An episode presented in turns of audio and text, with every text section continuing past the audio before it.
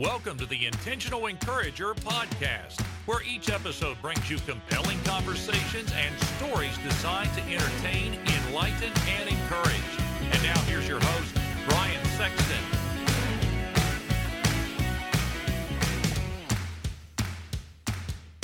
And welcome into the Intentional Encourager podcast. I'm your host, Brian Sexton. Thank you so much for joining us today. I have a personal treat.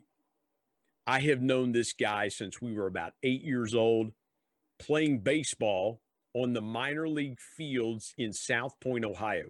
Now we are both much older than eight years old, obviously.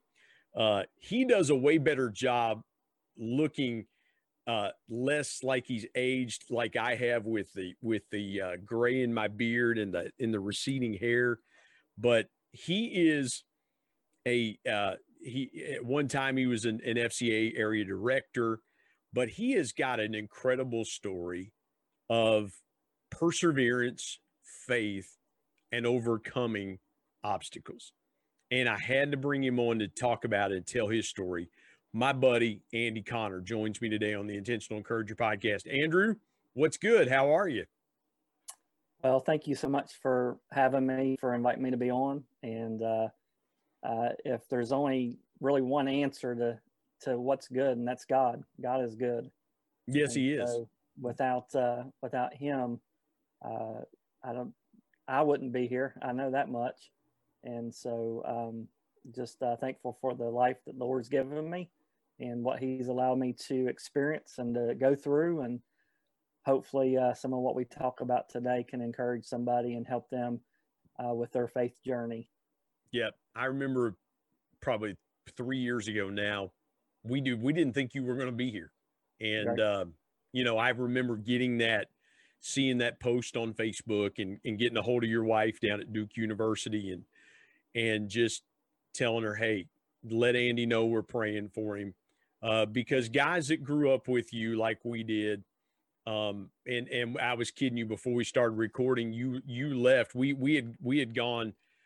Uh, I went to a Christian school, but we went to school together in third grade. I went to South Point Elementary School, and then I went to Christian school. Came back my my eighth grade year at South Point, and then we went to school together our freshman year. And then you and your family moved. Your dad got a job, and you guys moved to North Carolina. Um, but we reconnected a few years ago. But man, all of us guys that knew you and grew up with you, we were praying hard for you because you're one of us. And and that's the the thing about it. And we were teasing, we were teasing each other before before uh we we started recording. I have a childhood nickname that anybody and my rule is if you've known me longer than 35 years, you can call me by my childhood nickname. Right. So are you going to drop my childhood nickname on me during the podcast or are we going to call each other by our adult names? Well, so my first recollection of you would have been as a, a tall, uh, lanky kind of kid standing on the pitcher's mound. Uh, as I come up, and I'm sitting there thinking, how in the world am I going to catch up with this guy's fastball? And so uh, you had a, a really uh, good fastball, especially for an eight or nine year old. Yeah, I, I peaked at 12, Andy. That's uh, I peaked at 12, man. That was, you know, here's the thing, man. I I remember it's funny because we were playing I remember being so disappointed as a 12 year old I didn't make the all-star team because I thought, Mm. man, I'm one of the best pitchers in the league and Right. and this and that. And uh we played you, you so I in little league, I played for McDonald's Mhm. in South Point. Our uniforms were green and gold. We looked like Right. you know, we we had and we had two teams in the league that were green and gold. We had us and Kerry Tire. They had Right. they had yellow jerseys with green letters on them, and Right. we had green jerseys with le- with yellow letters on them. Mhm. And you guys, you played for a team Ramadi, and your dad was one of the coaches. Right. Yeah. And I remember one night I had a no hitter when I was 11 going against you guys. Mm. And there was a kid, I'll never forget it. He- the- the- There was a kid on your team named Keith Polly Yep. That lit me up like a Christmas tree. He singled up the middle on me and broke up my no hitter. Right. And, uh, but, you know, I, he wore me out. A kid named Billy Vaughn wore me out. I mean, Mhm. I could, I could have, I could have underhanded the ball, rolled the ball to the plate. They would have hit it into the gap somewhere. I mean, right, I mean, right. but I, you know, it it was so much fun, man. And you were a really good player growing up, man. You were an excellent player. You played shortstop. You play. You pitched. Right. You caught. I mean, man, you were you were a great you were a great athlete coming up yourself, man. And and uh, I always admired you because it seemed baseball seemed to be easy for you.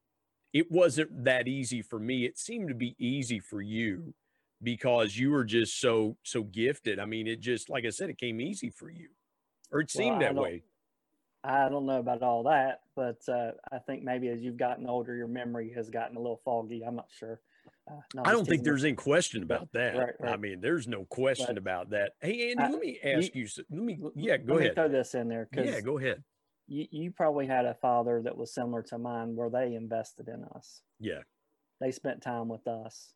Uh, I can remember uh, coming home from church on a Sunday afternoon and saying, Hey, dad, can we go over to the batting cage? I want to hit some. And he'd say, Let's do it. Let's go. You know, and so uh, he'd take me over and we'd spend, you know, however long over in the batting cage. And yeah, and I'd hit, and then we'd maybe go out on the mound, and he'd let me pitch a little bit.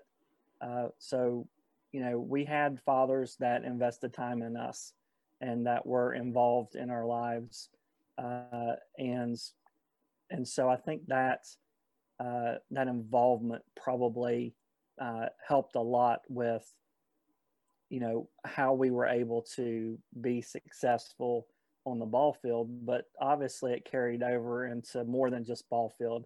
Um, I think it really extends over into just life in general uh, Yeah. and how we've been trained and how we've been brought up uh, and just so successfully and and you know has there been bumps and roads down you know yeah obviously you have bumps and and um, got to make u-turns from time to time but you know, with our upbringing and the parents that the Lord gave us, um, life just should should should have turned out good for us, and and I think for the most part, you can say it really has.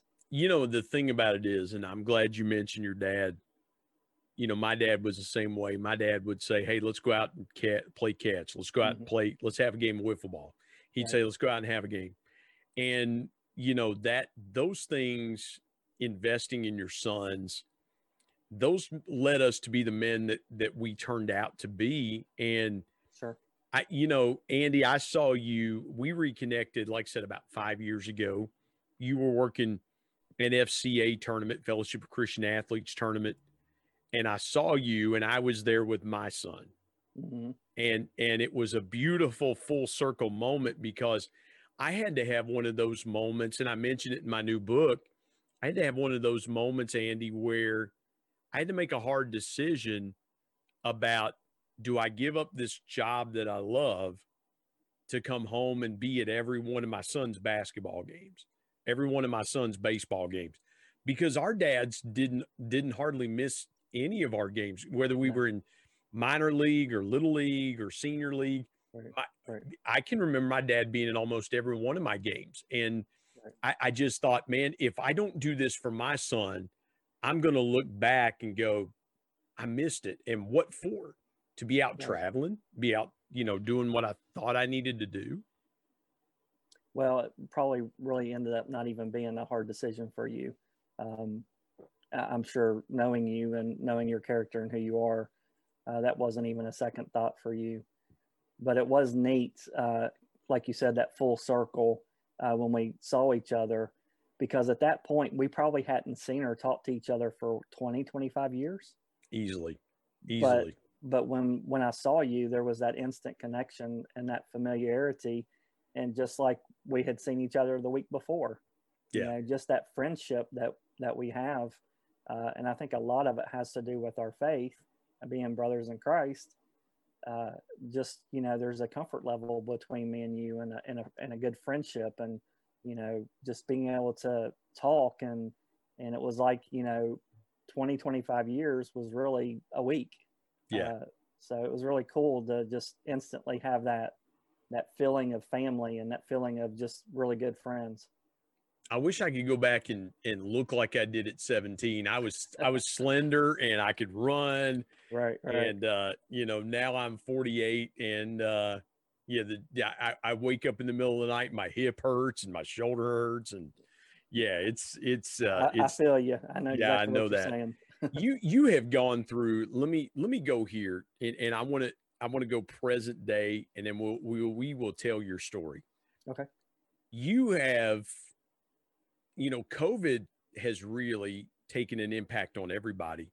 What have you had to do because and, and we'll get into your, some of your health challenges that you've had.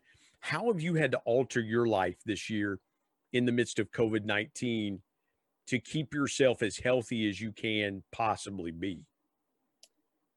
primarily just staying home, uh, staying away from people. Uh, my doctors uh, had a very uh, important conversation with me uh, when this stuff was starting to break out. And uh, when I say my doctors, I'm referring to my, my doctor team at Duke University Hospital. But they had a very um, important, very forward conversation with me and they shared with me the importance of wearing a mask. Uh, it doesn't necessarily save me from getting it from somebody else, but uh, it saves uh, me from sending germs to somebody. Uh, so they said, you know, if everybody is wearing a mask, then okay. If they're not, don't go there. So mm. I actually haven't really been to church, but maybe one or two times uh, since this started in March. So uh, it's really just been trying to stay away from people, avoid people, uh, make sure that I'm protected. Uh, my wife, instead of going in a store to get groceries, does the pickup thing. Uh, mm-hmm. she only brings in the the frozen foods that need to go right into the into the freezer, wipes it all off, and then we leave everything else out in the car uh, for a 24 hour period to let you know the germs die and that kind of thing. So it's been a little bit of an, an adjustment because I am used to being able to to get up and get out a little bit. Yeah. And so there were a couple of times where I told my wife I was like, "Hey, can we at least just go for a ride, get get out of the house?" Uh, and we did that through the dogs' note. Went for rides and things, but really, uh, from the get go, the doctors have said you got to stay away from people. You got to stay away from any kind of uh, enclosed place or close gathering type of place, uh, so that you don't put yourself at risk.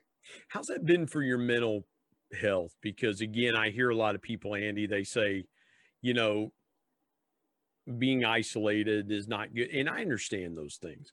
Mm-hmm. But you're in a situation where you're a people person right. you're active in your church, but you have a health condition that really puts you at a higher risk, even though you and I both are 48, 49 years old. think well, people say, well, you guys are are young men. We are, but but your health condition puts you at a greater risk. And you just mentioned that very important conversation you had with your doctors at Duke. How have you how have you done mentally? How how have you kept yourself one encouraged and two how have you kept yourself sane if for lack of a better word um, i honestly can't say that i've ever during this time felt depressed uh, but i can say i have been frustrated i've been discouraged uh, just from uh, i guess you would call it the isolation and kind of just being home and not being around others or whatever uh, but in that, uh, one of the things that has helped is um, my wife likes to go fishing. And so we got our fishing license and a couple of times here in about, you know, once every couple of weeks, we'd go out for an evening and go fishing. Uh, for the first time in about four years, I was able to actually start swinging a golf club a little bit. So I was able yeah. to get out and play a little bit of golf. So that actually really helped me with getting frustrated, being discouraged, uh, and getting to do those couple little things. Uh, so, um, beyond that, and, and more importantly, probably than that, uh, is one of the things that I've tried to focus on uh, is I want to look at where I am spiritually going into this. and I want to come out stronger than when I came in. And so it would be important for me during this time to spend time in God's Word, uh, mm-hmm. to spend time with the Lord, to read the Word of God, to read some other Christian books, uh, things like that, to work on uh, growth. And so uh, I've done okay with that. I can't say I've done great, wonderful or great or exceptional, but I've done pretty good with that. Uh, but I do know in doing uh, the taking the time to read the Word of God, to to read other Christian books that would uh, help me to learn about God or to be encouraged myself. Those things helped greatly as well. And and you know that's that's a beautiful thing that you brought up there because I think everybody has been challenged. I, I have found myself at times frustrated, like you are, mm-hmm. or, or have been, because you think, well, I, I can't get out and do what I want to do or do this and that. And then I, I think to myself, well, I'm, I've been very fortunate. You know, God has taken care of us. God has blessed us. God has watched over us. You know, uh, we prayed before we started recording. And there's a scripture that I, I used when we were praying, Revelation 12, 11, and they overcame by the blood of the Lamb and the word of their testimony. And and so, you know, what you said was just so accurate there about using the word of God to encourage your and and and you asked me something. You said, "Why are you doing this podcast?" And I want to use stories like yours to encourage people, so that when they're feeling like, "Oh man, you know, I just man, I, I just don't have it today," they can come and download a podcast like this and hear your story right. and hear what God's done for you and lift their spirits. I want to go there with you. Let's let's tell your story. We've we have teased this long enough because I tell you, Andy, your story is just flat out incredibly remarkable.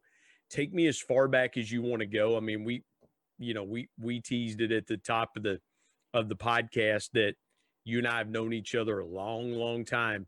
Right. Um, but take me back as far as you want to go in in parts of your life and stories in your life.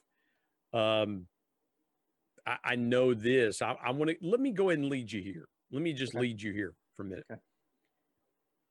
The health condition you have now started with you at birth. So let's go there and, and let's talk about some of those things that happened to you early in your life. Right. So when I was born, uh, the doctors immediately knew there was uh, something wrong uh, because my lips, my fingers, my toes, they were all blue. So they knew there was an issue with oxygen uh, getting to my extremities. So as they began to do some testing, began to do some different uh, blood work and different things, they realized that there was a hole in my heart between my uh, ventricles. So the blood that had oxygen in it was getting mixed with blood that didn't have oxygen in it. And so that was causing the blood to be diluted with oxygen. It didn't have as much as it needed uh, as it got through my body. So I was rushed from Cabell Huntington Hospital uh, as just a couple days old uh, up to uh, Children's Hospital in Columbus, uh, where they did further testing and and solidified that yeah, this is what's going on. So the interesting thing is, uh, we waited until I was about 19 months old because they wanted me to get to a certain weight, a certain size to do this heart surgery. Uh, so the interesting thing from the very get-go was that this heart surgery they had only been doing for a few years, maybe five years. So it was a relatively new heart surgery that they had been doing. Uh, and that surgery they did on me at the age of 19 is called transposition of the great vessels. So within my heart, my ventricles are actually reversed. Uh, my ventricle that's supposed to pump blood to my lungs uh, actually pumps blood to my body and my other ventricle that's supposed to pump to the body pumps to my lungs. So that ultimately is what led to the issues of more modern day, uh, going back to about 2016. Uh, but that's the the surgery that I had at 19 months old. That's the the heart that the Lord gave me uh, at birth. And it, this is the early 1970s. So you and I, are you were you born in 72? I was born in 72. Yeah, so we're September we're, 72. Yeah, so I'm a month older than you are. So right. yeah, it's and and it's funny that you now we're you know 19 months old you're talking about mid 1974 and a lot of the things a lot of the the medical advancements and things like that just weren't around and and I, i'll say this you know the the miracle that happened in my body when i was a kid i had a hole in my lung mm. that that god healed and so you know god God did a healing in you. It's just it was a different way, you know, allowing you to grow up and and and I love what you said there. It's the heart the Lord gave me. So so you really, you know, cuz I never knew this until we were much older because when as I mentioned a little bit ago, man, you you seem like you could do just about anything. Did you know growing up that you had difficulties? I, I mean, obviously you probably saw the scar on your chest, but were there any difficulties doing what you wanted to do growing up? Well, uh, when we were in sixth grade, uh, uh, we played the biddy basketball, the there at South Point, and at that time when we were twelve, uh, there was the patch that they put between my ventricles started to leak. Uh, so they didn't know whether it was they missed a stitch or because of growth that a stitch had pulled loose.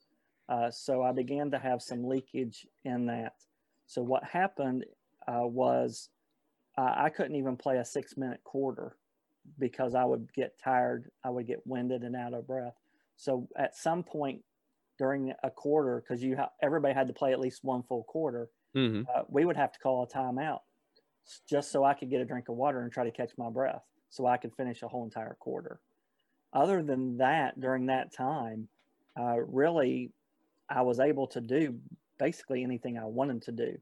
Uh, my doctors did tell me that I could not play football, uh, so that's why I never played football uh, because of the the physical nature of the tackling and the hitting and that kind of stuff. Hey, don't feel bad. We didn't have a football team in high school right. worth playing for, so well, don't don't cu- feel bad. the couple of guys that were pretty good went down the road to yeah. that other little yeah, I, yeah, I remember that. Yeah. But, uh, so you know, but other than that, the baseball and you know some of the other sports, I was able to to play and and be fine. And then, like I said, when I was 12, I had another open heart surgery for them to fix that patch, and that uh, that helped, and and it got me back to where I pretty well could just kind of go on and do whatever. You know, it's funny you mentioned that because when we were playing little league, n- nobody knew that you had, you know, you didn't wear anything protective across your chest or anything like that. Right. And I remember a guy and and you'll remember when I say this guy's name. We unfortunately we lost him two or three years ago. A guy named Daryl Smoot. He was a couple mm-hmm. years older than we were, but I mm-hmm. remember Daryl only having one kidney and wearing a, a, like a flak jacket kind of thing around yeah. his midsection to to protect that. But you know, the Lord was gracious to you that you never had to do that. When you had that second surgery, you're 19 months old when you have the first one. Do you remember what you thought the second time you had open heart surgery? You're 12. Obviously, you know what's going on. What were your thoughts when you had that surgery for the second time? So, all I knew was that when I was active, uh, it my my breath was going from me sooner than normal. That I would have to stop and rest. Uh, my body always told me and said, "Okay, you're tired. You need to stop." So I always was able to, to understand when to stop and not to push it. Uh, so other than that, uh, I knew that there was this leakage with the, the patch that was in there and that they needed to fix it. So a lot of the other details and the intricacies of what was going on and, and happening uh, really stayed more between the doctors and my parents. Uh, wow. So they yeah tried to protect me uh, in that way to not have more put on me than needed to be at that age. And I tell you what, your mom and dad, wonderful people. And, you know, to, to do that, I'm sure they were scared to death and things like that, that, that happened. You get into high school and, and the problems seem to correct to be corrected and, and become a young adult. So you know take me through your the rest of your because again you you your family moved when we were after our freshman year at south point you moved away to North Carolina. What was your what was your high school and and young adult years life? You know, thinking you had this problem fixed and and going forward. Well, we knew that eventually there would end up being issues. It was just a matter of time uh, when they would happen, when they would occur. So we knew that everything was corrected that could be corrected, but that didn't mean everything was completely resolved. Uh, there would be eventually be issues. Uh, but to more directly answer your question, if I said they were normal, they they were normal. Uh, if if you didn't, if I didn't tell you that I had something wrong with my heart, you wouldn't have known. Mm-hmm. You know, I made the golf team all four years in high school. Well, in high school, you carry your bag. Yep. So every round, every match, no matter what the course was, we threw our bags on our shoulders and walked around the course, up and down the hills and around the corners. And uh, really, at that time, and even into uh, getting into college, that was no big deal. You know, I was able to do that and it not even be an issue. Wow. And so you you you get into your young adult years. What when you went on to college, what did you want to study when you were in college? Um, you know, what, what remind me where you ended up going to college at. So when I first started into college in 1990, I was at Marshall. So I was at Marshall from 90 to 94. Oh, that's right. You came home. Yeah. yeah I don't know yeah. why I never saw you on campus. Maybe because I was skipping class or something, hanging out in the campus Christian Center. Yeah, I was probably in the gym playing basketball uh, instead of in class. So, I was yeah. in the campus Christian Center. We All were right. playing Nerf basketball. Nice. Hey, I got to tell you this. Uh, I, I, went over. You know where the campus Christian Center is at Marshall. Right and uh, I've got my Marshall sweatshirt on. I happen to have a, a small tea stain right there. Forgive me for forgive me for for not looking camera ready today. Right, but but uh, Andy, we played ping pong in the Campus Christian Center, and and I went to dive. We were playing doubles, and I went to dive for a shot, and and went shoulder first into the wall. Ooh. Made this big mark on the wall. They plastered it, but they never painted over it. So about three or four years ago, my cousin had his 40th birthday party at the campus Christian Center. That that wall, that spot on the wall was still there. Oh my word. Almost uh, you know, 30 almost 20 25 30 years later. So right. it was classic. still yeah, it was still there, man. That's that's where I hung out most of the time. Right. So you went to Marshall like I did, mm-hmm. 90 to 94. What what happened after did you did you end up staying in the area? Did you go back to North Carolina after college? So I was a criminal justice major. I was very into the criminal justice, uh, legal studies minor. Uh, kind of had an idea that maybe wanted to go into law. Uh, so that's what I was uh, doing while I was there at Marshall. So in 1992, uh, I was had left work on a Tuesday evening and was heading to the softball fields in Ironton for a church softball game. Uh, we played on Tuesday nights uh, during the summer. We had about seven or eight different churches that were in a softball league together. And so we were uh, in the middle of the game, and it was, you know, that that very humid, uh, mid upper 90s uh, type day. And so we were right in the middle of the game, and I was you know, at shortstop on the on the field, and all of a sudden, the next thing I know, I was on all fours. Mm. I, I had passed out. So the youth pastor that we had at our church at the time was a uh, had been a former EMT. So he took my my heart rate, my pulse, and everything, and he said, "Andy, your your heart is racing. Uh, I can't even really get a, a good solid feel for what's going on." Mm-hmm. So at that time, what we realized after going to my cardiologist local was that my heart had gotten out of rhythm. So that was one of those effects that could happen at some point from my earlier surgeries. So I'm, you know, in 1992, uh, having having this this issue with my heart being out of rhythm. Well, that's how I end up getting to Duke because my local doctor in the Huntington area suggested that we follow up with a cardiologist down at Duke. Uh, so what they did was they admitted me to St. Mary's, did a cath to shock my heart to get it back into rhythm, and then we went for a follow up visit down to Duke. And at that point, uh, they determined that I needed a pacemaker. So here, here I am at the age of 20, 21, uh, having a, a, pacemaker put in that I would ultimately uh, end up needing to have for the rest of my life. So I still have one even today. Hey, everybody, Brian Sexton here. I want to tell you about our sponsor, SEO National. SEO stands for Search Engine Optimization. Now, what's that, you might say? Well, search engine optimization helps you show up higher on search engines in front of paying customers for words that you as a business owner can monetize. What a great concept. SEO National is owned by my good buddy Damon Burton, who's been a guest here on the Intentional Encourager podcast. Not only has Damon and his team worked with businesses of all sizes, from e commerce startups to NBA teams and Shark Tank featured businesses, but more importantly, Damon and his team are about transparency, trust, and providing lifetime value. So much so that he still has his first customers after opening SEO National 14 years ago. Let me give you some intentional encouragement and call Damon and his team today at 855 736 6285 or go to www.seonational.com and get a free quote.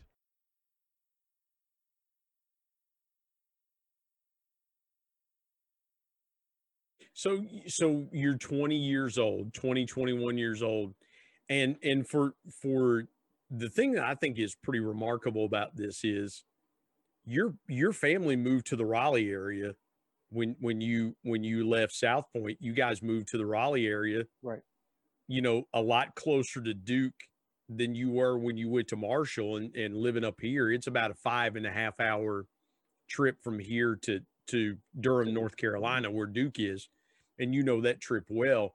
Right. Um, you know, you, you're 20, you're 21 years old. How are you feeling now when you you get the news? Hey, we're going to do a pacemaker. Kind of take me through those thoughts because man, you're supposed to get a pacemaker when you're 50, 55, 60 years old, not 20. Right. So when I graduated high school, that's dad's my dad's job transferred him back to this to the Huntington area. Uh, so we were living here in Huntington. Uh, really, uh, my thoughts at that time is, you know, like, okay, really, do I need to, do I really need to do this? Uh, is this really happening? Uh, because what was in my mind was with as, as limited as I am, but still able to do a lot of the things I want to do, how much more limited am I going to be? How much, how, what things am I going to have to give up now? Uh, and it really didn't change a whole lot, a, a little bit, because now I have to protect this place on my on my chest where this pacemaker is because we don't want to get hit or something happen and, and for it to get damaged. Uh, so the amount of basketball that I played lessened greatly. Uh, but you know, my mind was I'm awful young to be getting this, as you yeah. s- suggested. So really, how is this going to change my life? How is this well, going to affect Andy, let me, let me jump in here. How do you stay in shape as a 21, 22 year old young man? Because you had, you've had two heart surgeries, mm-hmm. one at 19 months, one at 12. And now you've got this pacemaker and you're active. I mean, you talk about playing golf and carrying your bag and, and playing right. softball, playing basketball how do you stay active? Was there any thought in your mind of, oh man, I'm not going to be able to do these things? Or did you just kind of say, I can still do them? I've got to be careful. I mean, what was your thought process around staying active and staying fit through this time of having a pacemaker? Well, I still played some basketball. Uh, like I said, not near as much, but I, I had to, to wait for a while for there to be healing uh, after after having that pacemaker put in and having that surgery. Uh, you know, your heart's not anything to be messing with, so you got to uh, give it extra time to make sure you're completely healed up. Uh, mm-hmm. but then I was able to get back to a little bit of a normal routine. You know, playing the golf. Uh, in fact, I remember my doctor that put the pacemaker in uh, coming into the room saying, "Okay, now you had said you played golf. We need to think about where to put this thing so it doesn't affect you playing golf. So he actually went through some practice swings to figure out the best way or the best place to put my pacemaker so it wouldn't interfere with me getting to do stuff. What did they determine was the reasoning that you needed the pacemaker? Because you, you mentioned just a few minutes ago when you were 12, they went in and fixed the patch that they initially put into you at 19 months. Right. Was it just the fact of this was the way your heart was going to go and, and the way your heart was going to be, and they just needed to to boost it a little bit? What was what did they tell you the reasoning was that you needed the pacemaker? So medically speaking, they were they weren't convinced that it was full atrial fibrillation. Uh, they said it was more of a, a, a flutter. Uh, so what was happening was my atrium they weren't uh, contracting and squeezing the way that they sh- they should. They were just kind of fluttering. You may have a criminal justice degree, but you become an amateur cardiologist, my friend. I'm telling you, you know more about your heart and the human heart than than most people do that that don't practice medicine. Right. I mean, it's it, it's amazing, you know, that and the thing about it is is is when you deal with a condition like you've dealt with, you do become quite a, an expert on it because right. you have to know what triggers things and things like that. Right. So l- let's move forward a little bit. You know, they they they put the pacemaker in. So obviously you feel like and your family feels like you're good you know, for for the for the foreseeable future. Right. Take me to where things started sliding backwards. You're you're in your early 20s, you get this pacemaker. How are the rest of your 20s and into your 30s as far as your health and your quality of life? So in in '94, um, I wasn't real happy at Marshall. Uh, I was just kind of going through the motion. Uh, I didn't necessarily feel like I was doing what I was called or meant to do. Uh, so, in talking to some friends, talking to my parents, uh, I realized that the Lord was calling me into full time church ministry. Mm. So, I left Marshall and transferred to Pensacola Christian College. So, I was in Pensacola from 94 to 97. I uh, got my degree, four year degree in Bible uh, there. And life was just kind of normal, you know. You you met you meet somebody, you get married, you have a couple kids, I was at a couple different churches. Uh, you know, things seem to be, you know, working uh, just fine. You know, with my heart, you know, you just you're just kind of starting to progress through life as you age and get older. Mm-hmm. So things were health wise were seemed to be good, seemed to be fine. Uh, I had lived in Cincinnati for a year, lived in Atlanta for three years, lived in Greenville, South Carolina for six years, uh, lived over on the coast of North Carolina, uh, about 40 minutes north of Wilmington for three years, two, two years. And then in 2009 is when I moved back here to the Huntington area. But all the while, uh, feeling for the most part, as far as physical health, being pretty healthy, uh, being able to kind of do uh, what I normally would do and and not necessarily having too many restrictions on on my activity. Mm-hmm. So that gets us up to 2009. 2009. We're 37 years old. I'm doing the math in my head. I'm going, okay, that was 11 years ago. Right. 37 years old. Okay. So so take us so take us to that point in 2009 you feel eh, eh, you know and and and now you know chronologically with your health andy we're 19 months with the the initial heart surgery you're 19 months old 74 1992 that's 18 years and then 92 to 2000 that's another 17 years so you have you're having these things about every 17 years or so so what happened in 2009 that really turned this another way for you as well? Well, what's interesting is that at, at that age, uh, when I would go to my doctor visits, my cardiologist visits, they would always be amazed at how healthy I looked, how active I would describe I was, because someone at that age in that 37, 40 range wasn't supposed to be as active as I was, wasn't supposed to be as in good health as I was with the surgeries that I've had. Did you uh, have to take any medication to control your cholesterol and things like that? Did you have to Uh, were you on an aspirin regimen for your heart? I mean, because I would think that that most people that I know that have had heart issues like that, they're either on a, a they've been on a, a statin to reduce right. their cholesterol for a number of years, aspirin regimen to to make sure that their heart stays healthy and in good balance and rhythm. Were you ever did you have to do any kind of medications or, or things like that? Yeah, I did take one particular me- medicine from basically when I was about two years old or so. Uh, that's the Lanoxin. Uh, and it wasn't until um, when I was around 21 and had the pacemaker put in that any medications were added. And I had a couple of medications added at that time. So, really, until 2016 ish, uh, when I went into um, congenital heart failure, that I really didn't have a whole lot of medications that I took. So 2009. So you, let me let me back up a minute. So 2009, you run into another issue that that is again altering things for you. Take us to that that time frame. Well, um,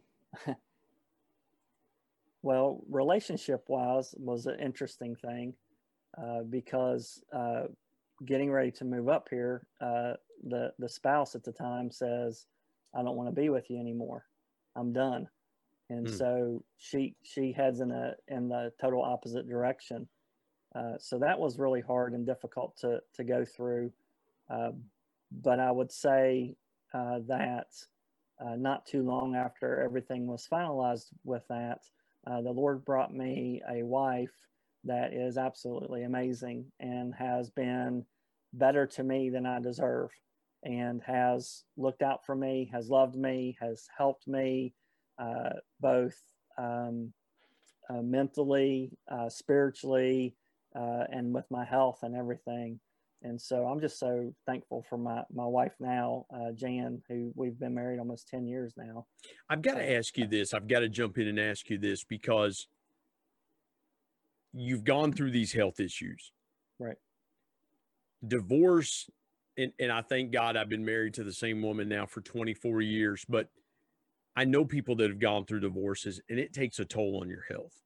Mm-hmm. Did it take a toll on your health? Because your health is, it, it, I don't want to say fragile, but you've got a condition here that you've dealt with all of your life.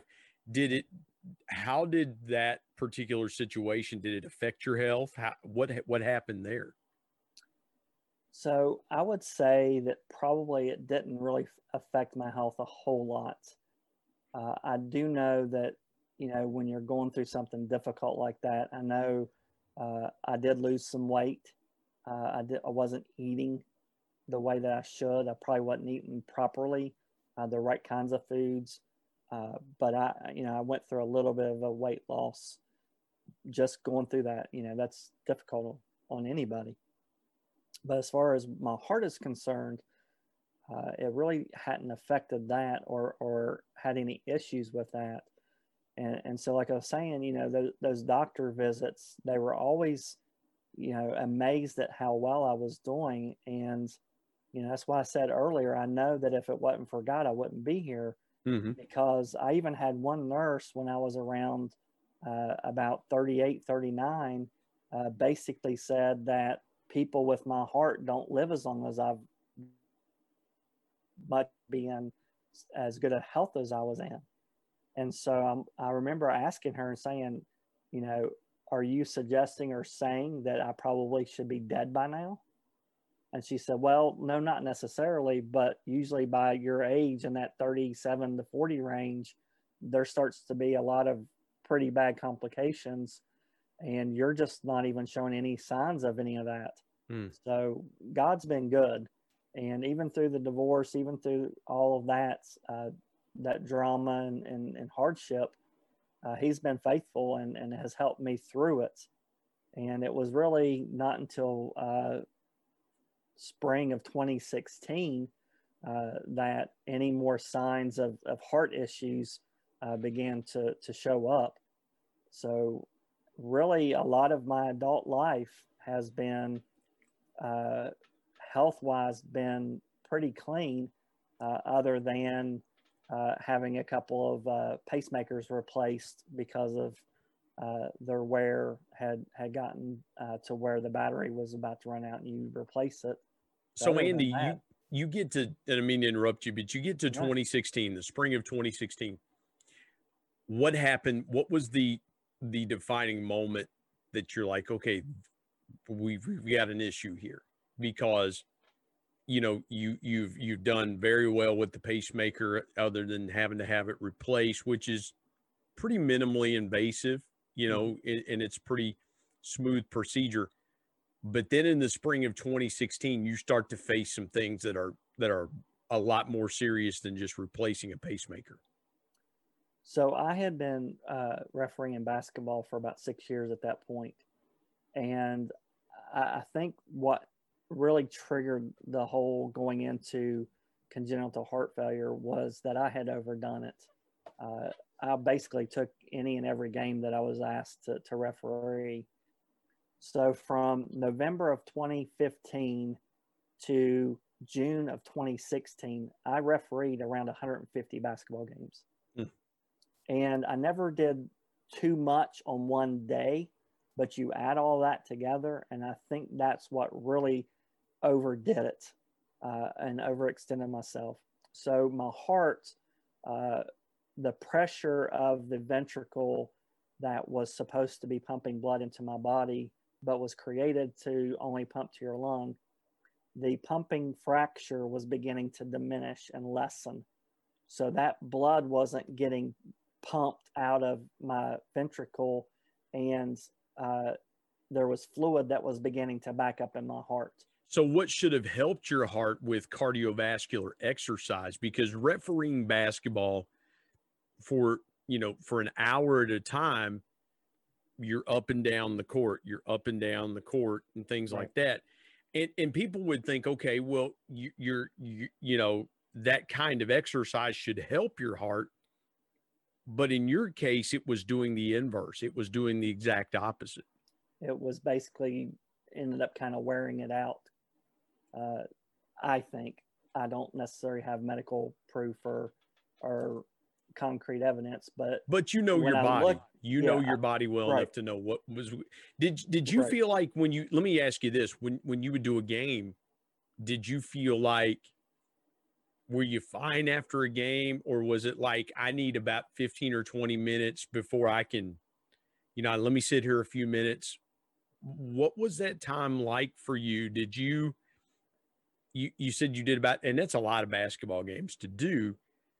How was your bounce back? How did you feel like uh, hey i you know i can do a game tomorrow just give me some time to lay down and rest and recuperate? Um, i mean how were you feeling at that time?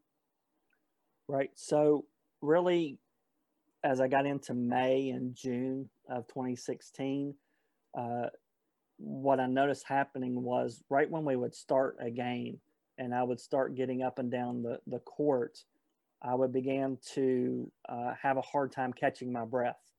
Uh, I would try to stand up a little straighter, try to take a deep breath. Really, like you were when you were 12, and and and the the the issues kind of started right. surfacing then. Right. Yeah. Very similar. Uh, and it was one of those things where you know you hear people say something like, "Well, I need to catch my second wind." Uh, that's kind of what I was going through, but you know, I shouldn't be needing to catch a second wind uh, a minute into a game. You know, we're just getting started. Uh, so that was something that I noticed starting to happen. Uh, and then uh, as we would get more down toward the game, I could I noticed that that I was maybe a little bit more tired than normal. You know, at that time, if I went out and refereed four or five nights a week, you know that wasn't necessarily affecting me or bothering me. And then when i did the the biddy ball you know for the little kids you know i'd do three or four games in a row and and not really bother me. I got used to it. Uh, but as my heart uh, began to show signs of of being tired uh, it was almost like to me the way i look at it is my heart said okay i've done enough. I'm ready to quit. Mm-hmm. i'm ready you know i'm ready to stop and, and that's kind of how I describe it. And so this fluid began to back up in my heart. Well, once that happens, then it begins to get into your lungs. and that's what we understood and, and realized was what was causing the breathing problems and catching my breath or laboring uh, and trying to, to breathe.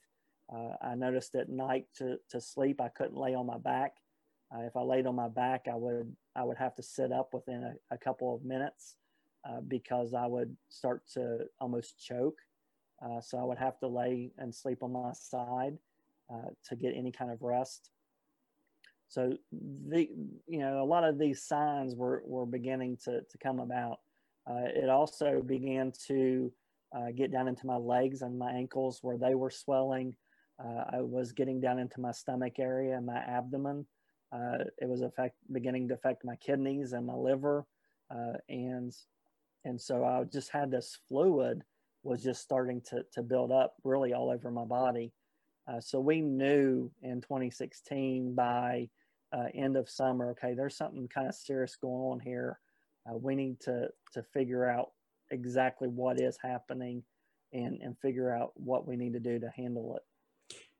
Did you immediately go back to Duke to to yeah. do that, or did you did you seek medical attention here in our area, or it was it was it a no brainer for you? Just let's just go back to Duke.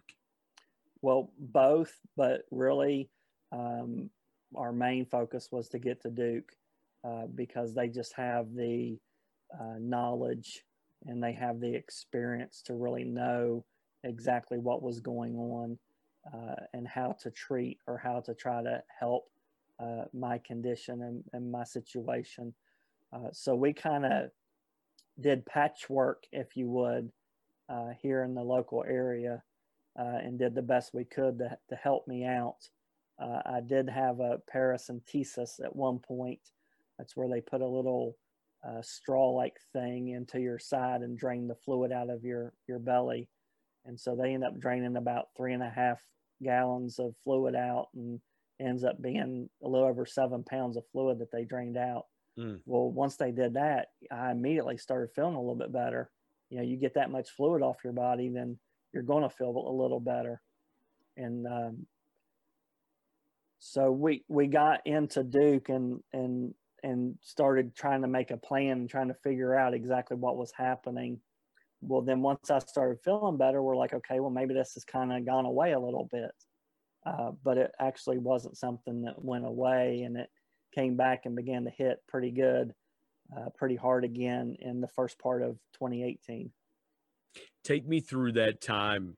You're you're at Duke, and um, man, I I remember, I remember seeing the post and um you know i'd seen you at different fca events and things like mm-hmm. that and man we were just all concerned because you were doing a great work with it with fca in this area man you were really penetrating into a lot of schools and right. um a, a, wonderful guy who played college basketball at the University of Charleston, Keith Tyler. They, you guys were doing some tremendous work. The the Hoops Classic uh, that you guys put on West Virginia State, incredible. I had the opportunity uh, when my son was at Teays Valley Christian School to to do those uh, Hoop Classic games, uh, do the PA for them, and then when when I, my son transferred to Calvary, we would do the the Classic games there when he was at Calvary, and and the PA announcer was always so kind, and Keith and the, and the guys there were so kind to let me do those games,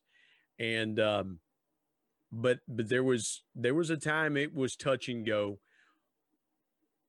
In the in the last few minutes that we've got here, I, I want you to talk about that particular time, kind of what you were feeling, kind of what you and Jan were feeling, and and you know what was going on internally with you, things like that, because you were out of it for for several days, man. You were unconscious. Uh, right. I mean, I don't want to tell your story, but that's that's what was going on. Well, as we went through the summer and then getting into the fall, um, I was unable to sleep. Uh, I was unable to eat. I was losing weight like crazy, uh, and my my complexion, my skin color was just turning a gray color. And and we knew okay there's something really serious going on. And so through my uh, electrophysiologist down at, at duke uh, we set up a catheterization uh, to try to figure out uh, the exact pressures of my heart and for them to get a, a, a more clear picture of what was taking place. So on August 21st of 2018, uh, we did this cath. And my doctor came back after the results, after doing the cath, and he said, okay, um, these pressures are a lot higher than we anticipated. And so what we learned was that I was a lot sicker than we realized. Mm. Uh, I was I was pretty far down the road of of really um, just expiring and being done. And so uh, that was on a Tuesday. On August 23rd, he got me an appointment and got me in to see uh, the head um, of medical transplant at Duke Hospital. And so I got in to see Dr. Patel and he reviewed the, the information from my EP doctor. And so he began to talk to us about uh, heart transplant. Well, my antibodies are sky high. You know, on a scale of 100, they're like 98. Mm-hmm. So transplant is what I need, but it's not at all an option. Uh, my body because they were afraid your body was going to reject the transplant, correct? It would immediately because of the antibodies being so high. So they wanted to do what's called a ventricular assist device, a VAD. And what this basically is is a pump and it attaches to your heart and then it helps to uh, bring out any fluid that may not get pumped out. So it's actually just helping that ventricle to go ahead and clear itself and pull all of the, the fluid out. But I remember sitting there trying to soak all of this in and figure all this stuff out. And I asked Dr. Patel, I said, So, Dr. Patel, let me ask you this. If we don't do anything, what what's going to happen? And he never hesitated and looked me dead in the eye. And he said on August 23rd of 2018 that if we don't do anything, you're going to be dead in the year. Hmm. So I said, you know what, Doc, I think I like your plan. Let's go with that.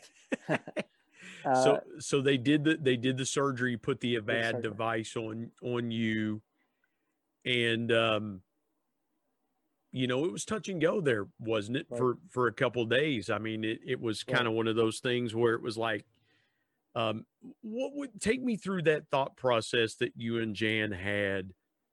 You're getting ready to have your third major heart surgery in your lifetime. Right. What what was your thought process like going into this one? Well, Dr. Patel said go home this weekend, get stuff in order, pay your bills, whatever you need to do, and we'll have a room waiting on you on Monday. You come back on Monday, August 26th. So we did that. Uh, they wanted to tr- start me on a medication that would help my heart. And that medication actually almost killed me uh, because two different times my heart completely stopped.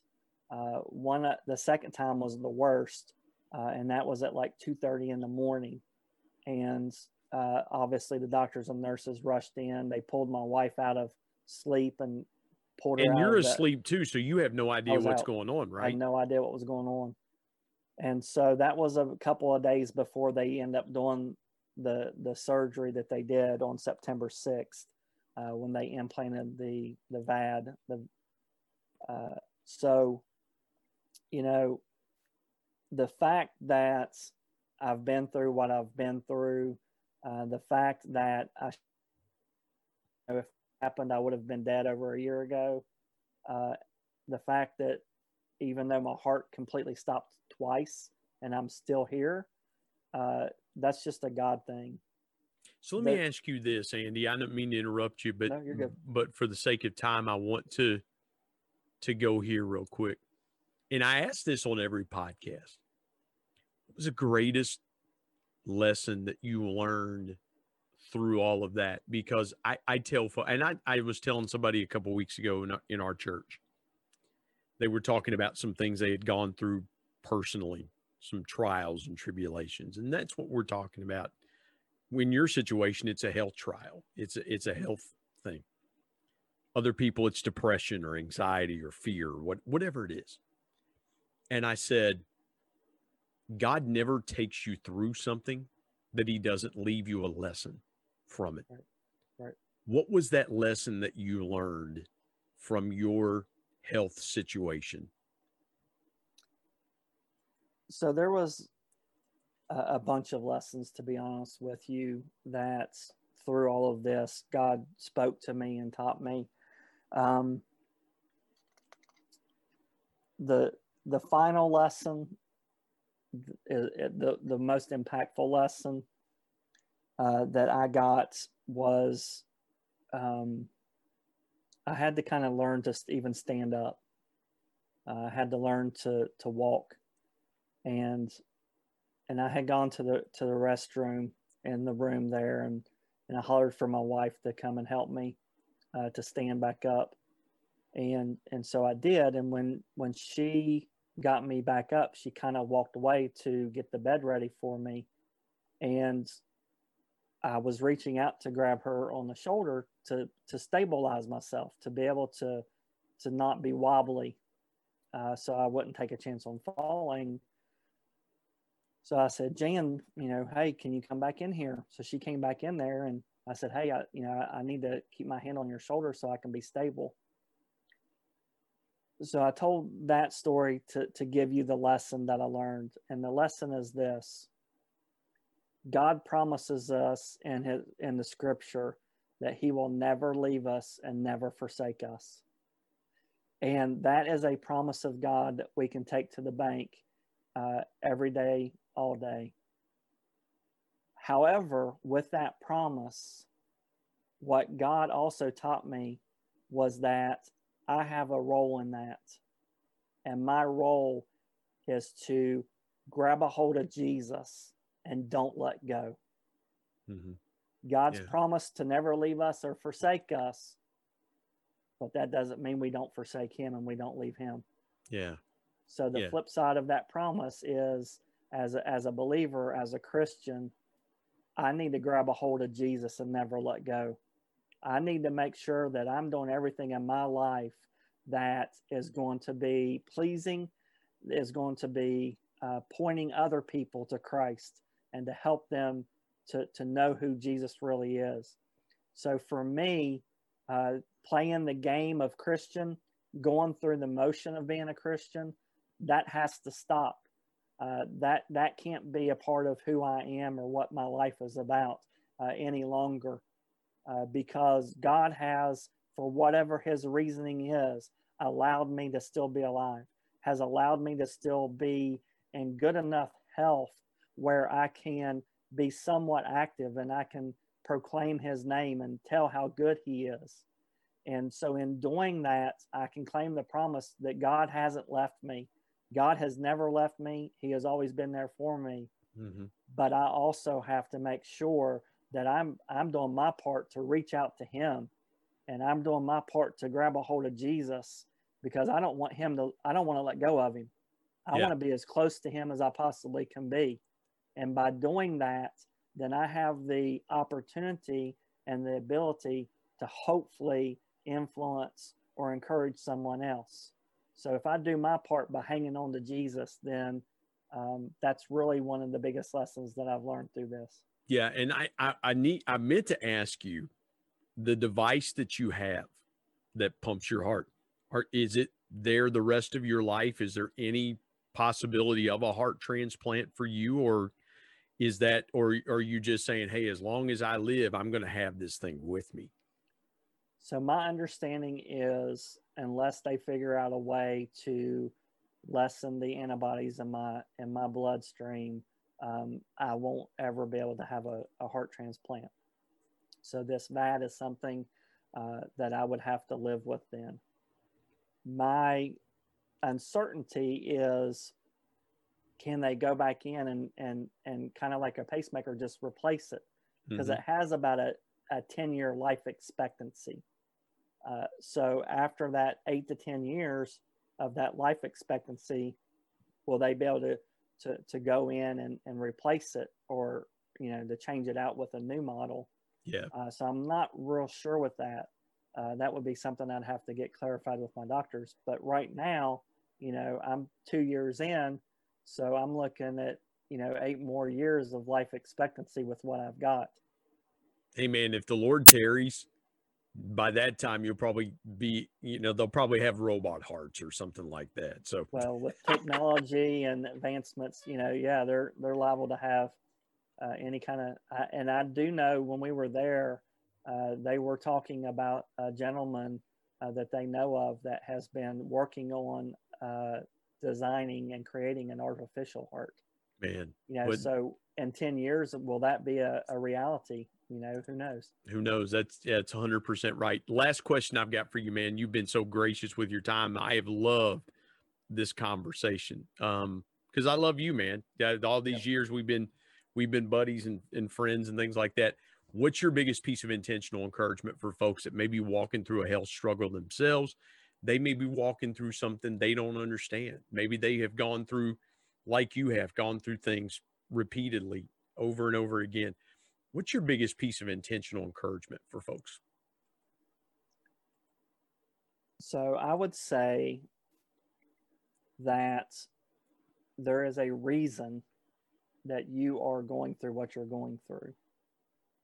Um, you may not understand it, you may not like it, you may not agree with it, but God is allowing you to experience it, experience it for a reason. Uh, one reason is to draw you closer to Him. Another potential reason is that God wants you to take your experience and use it to encourage someone else and to help someone else. Uh, God doesn't allow us to go through things so that we can waste it and yeah. not learn from it and grow from it. So look for that thing that you're going through. Look for what God wants you to learn from it, what God wants to teach you from it, what what where God wants to draw you uh, and, and bring you to a place because you're going through it whether you brought it on or not. Uh, whatever the circumstances that came about to bring that, uh, whatever the reason is, um, God does have a purpose and a plan in it. So mm-hmm. try not to focus on the the why do I have to go through this, but focus more on the what can I learn from this and how can I use this to benefit others. Man, Andy, this was so powerful. I'm glad we did this, man. It, it is. I wanted to tell your story for a while, and and we we were able to do it. Man, I love you. Thank you from the bottom of my heart, man. You've been a, a great friend for 40 years. I mean, it's yeah. that's you hard to that's hard to believe, man. Tell folks how they can connect with you. Um, you know, if somebody's going through something like that, they hear this podcast and go, man, I'd really love to connect with Andy. How can folks connect with you? Sure. Uh, before we go, um, and I do that, I want to read my life verse. Uh, hey man, you're the you're the guest, so go go right ahead. The the Lord gave this to me a long time ago, and um, this really is is my my theme verse, my life verse. It's in Isaiah chapter 12 and verse 2. And it says this Behold, God is my salvation. I will trust and will not be afraid. For the Lord God is my strength and my song, and he has become my salvation. So that's Isaiah 12, 2. Uh, if you want to get a hold of me, I'm on Facebook, Andy Conner, C O N N E R. Uh, you can reach me by email if you want to. That would be A C O N N E R dot seven two at outlook.com. Man, that and I would I would highly suggest that you reach out to Andy and and connect with him. And um, man, this has been great. Yeah, and uh, wonderful. Now you now you have prompted me to do something because somewhere in my son's room, somewhere in my son's room, I have a little league ball that that I that I have, and I've tried to find it because I've got my son's, I've got stuff from my son and, and stuff like that, but right. I've got a couple of baseballs from when I was a kid, and uh, I, I, need to try to find those and dig those up. So I, mm-hmm. I know he's got them somewhere, but uh, man, what a blast this has been. Andy Conner, thank you for joining me today on the Intentional Encourager podcast. Thank you so much for having me. It's been awesome to reconnect with you and uh, love you too, my brother. Yep. My thanks as always to producer Bryce Sexton and technical advisor Matt Means. And the ultimate thanks goes to the Lord Jesus Christ, who provides intentional encouragement every day through His Word. And until next time, remember everyone, everywhere, at any time, and any place can be an intentional